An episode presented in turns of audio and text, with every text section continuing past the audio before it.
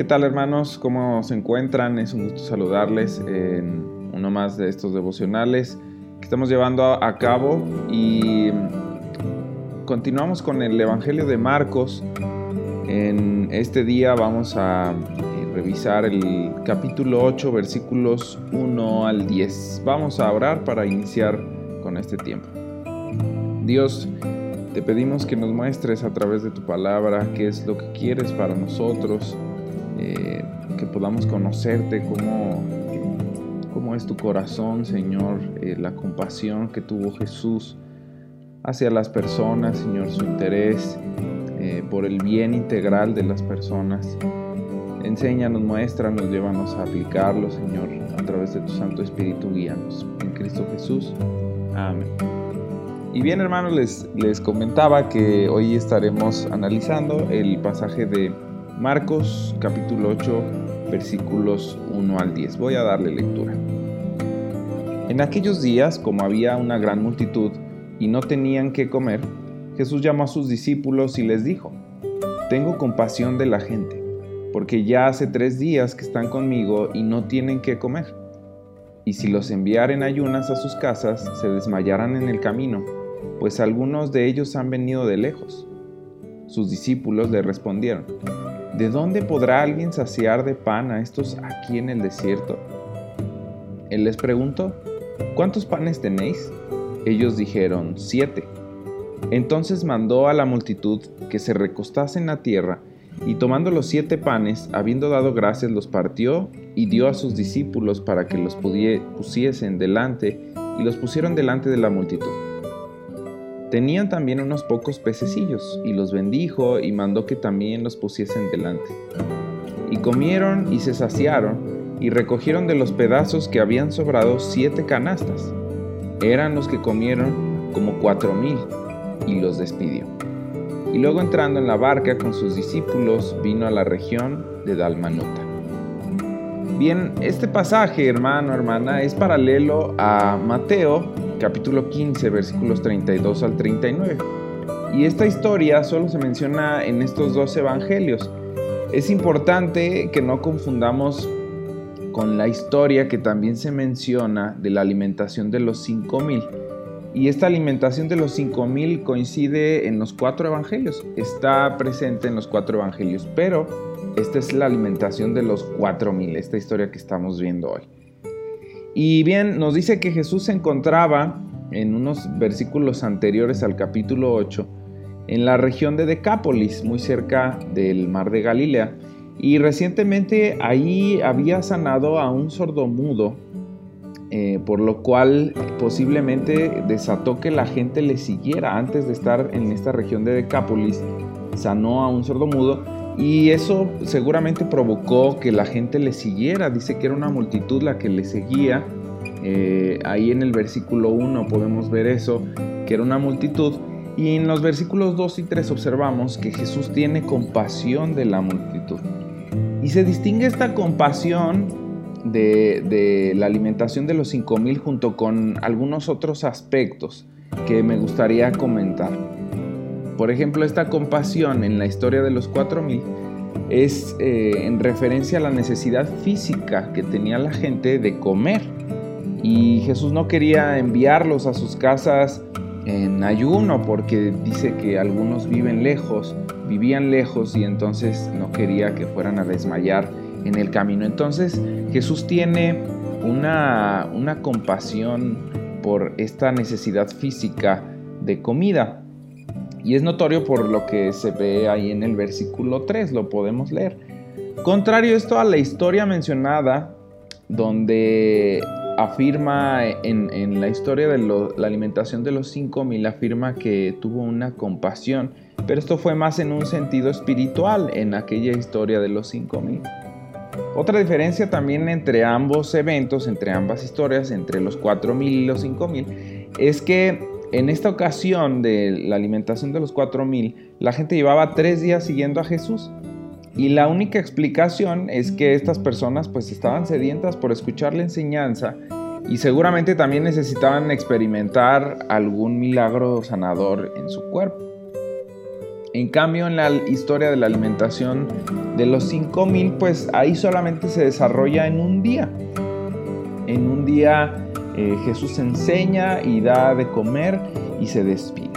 Y en esta historia de los 4000 alimentados, pues eh, son tres días donde la gente venía tras Jesús. Es así como en el versículo 4 entonces observamos eh, la incredulidad de los discípulos que preguntaron, ¿de dónde podría alguien saciar de pan a estos aquí en el desierto? Bien, estos discípulos, los discípulos acababan de ver cómo un sordomudo había sido sanado. Es la historia eh, inmediata antes de, esta alimentación de los cuatro mil, al menos aquí en el Evangelio de Marcos. Y habían visto este milagro y su, su pregunta evidencia que no creían en la totalidad del poder de Jesús. Y respecto al lugar desierto donde, que mencionan los discípulos en su pregunta, en algunas ocasiones estos lugares desiertos hacen referencia a más bien a lugares poco poblados, no necesariamente a lugares desérticos como podemos concebir un, desierto. Es así entonces como Jesús eh, les pregunta en el versículo 5 por la cantidad de panes que se disponía y la respuesta ya la leímos que son siete piezas de pan con las que se contaban. Entonces inmediatamente Jesús da instrucciones para repartir la comida después de bendecirla eh, el pan y algunos pececillos que estaban también por ahí. Y posterior a esto dice que recogieron los sobrantes. Y dice que se recogieron siete canastas y, bueno, lo que era imposible al inicio, con solo siete panes, alimentar a cuatro mil personas, más de cuatro mil personas, ahora resultó en un milagro que sobreabundó el, el alimento. Una nota aquí interesante es que las canastas a las que hace referencia esta historia en específico son canastas en las que se podía meter una persona, cabía una persona. Es decir, eran canastas bastante grandes y la abundancia de comida fue mucha, hubo bastante abundancia, suficiente posiblemente para repartirla entre los que estaban ahí y iban a, hacer un viaje largo de regreso a sus casas. No nos menciona que los discípulos se llevaron esa comida porque dice que después partieron a otro lugar en las barcas. Y así entonces llegamos al versículo 9. Eh, Marcos nos menciona la cantidad de personas que fueron alimentadas. Aquí está un dato muy interesante. Estos números por lo general no incluían mujeres y niños, sino que solamente se contaban a los hombres, a los adultos hombres y MacArthur dice que pudieron haber sido alrededor de 16 mil personas en total las que fueron alimentadas con esos siete panes y algunos pececillos. 16 mil personas. Entonces no fue solamente que la comida de siete panes se multiplicó para cuatro mil, sino que fue para una cantidad mucho más grande, el doble hasta el triple de personas que se mencionan.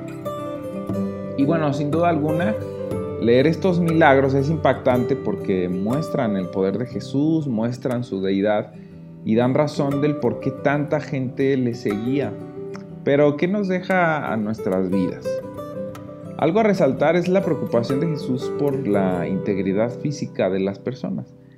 El alimento espiritual lo otorgaba, pero su preocupación se demuestra completa por las personas. No era una preocupación solo por el aspecto espiritual, sino también por esta hambre que él sabía que tenía la gente. Y en ocasiones podemos inclinarnos nosotros a compartir el Evangelio, lo cual es muy bueno y es un mandato, a orar por las personas en necesidad, lo cual también es muy bueno. Pero observamos un ejemplo muy interesante por parte de Jesús, y es que precisamente su compasión no fue solo espiritual, aquí la compasión que menciona es por el hambre física, el hambre eh, que tenía la gente. Em, y, Jesús estaba predicando y estaba sanando gente, pero también encima de todo eso compartió los alimentos con las personas haciendo este milagro. Y en este tiempo de pandemia específicamente, donde las finanzas de muchas personas no están bien, donde la salud de muchas personas no está bien, donde la enfermedad aqueja a muchos.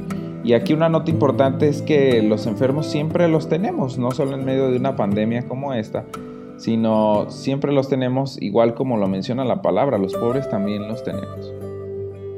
Entonces debemos tomar en cuenta este ejemplo de Jesús en medio de estas situaciones y ver también por las necesidades físicas de las personas, de alimento en este caso en específico, de medicina, de nuestros semejantes. Eh, sí de nuestra familia de la fe, por supuesto, poner, nos manda la Biblia a tener una atención especial por nuestra familia de la fe, pero también de los que no conocen al Señor. Toda esta gente no nos dice que habían creído en el Señor. Muchos sabemos que solamente lo seguían pues por ser sanados o por obtener este tipo de beneficios como el alimento. Solamente por curiosidad, no porque tuvieran una fe, porque conocieran al Señor, sino que le seguían. Y esto es un ejemplo importante para nosotros. Así que hermano, hermana, la generosidad no es un asunto relacionado directamente con los que tienen mucho dinero o con el que tiene poder como Jesús, sino va relacionado con una actitud para compartir de las bendiciones que Dios nos ha dado, compartirla con el que no tiene, con el que está pasando necesidad, una necesidad física, además de lo espiritual, que sabemos que todos los que no conocen al Señor tienen una necesidad espiritual grande. Así que no dejemos de compartir el Evangelio, no dejemos de orar por las personas que están en necesidad, pero tampoco dejemos de compartir las bendiciones materiales que Dios nos ha dado, dando un poco de alimento al que lo necesita, eh, compartiendo algo de medicina, lo que tengamos a nuestro alcance para ayudar a los que tienen necesidad en estos momentos. Y bueno, cabe, mencionar que en nuestra iglesia tenemos este fondo de emergencia para miembros en necesidad, lo hemos llamado FEM, en donde precisamente buscamos apoyar a los hermanos. Aquí específicamente es para los hermanos, eh, miembros de la iglesia que están pasando por alguna necesidad de este tipo. Eh, física como el alimento o, de recursos para pagar sus rentas, el internet que ahora se ha vuelto indispensable, eh, diferentes necesidades que pueden surgir de transporte también, por ejemplo. Entonces, eh, también está este fondo para el cual como iglesia aportamos, cuando, cuando tenemos la oportunidad aportamos para bendecir a otros y en ocasiones también puede ser que lleguemos a necesitar de este, de este fondo y será compartido con nosotros. Así que les recuerdo esto, estamos haciendo eh, ofrendas, depósitos, transferencias con esta terminación específica del FEM eh, para apoyar a los hermanos que estén en necesidad. Pero usted también, mi hermano, puede hacerlo, hermana, desde su casa, eh, con los vecinos, con el que está ahí cerca de usted, que va que tiene necesidad, puede hacerlo y compartir de las bendiciones que Dios le ha dado. Mi hermano, pues sin más por el momento, espero que esto sea de mucha bendición para usted como lo fue para mí. Estamos viéndonos y recuerde quedarse en casa de ser posible, eh, cuide los protocolos de salud, use cubrebocas, lávese las manos, use gel. Esto es necesario para cuidarnos todos y esperamos pronto podernos ver. Hasta luego. Dios lo bendiga.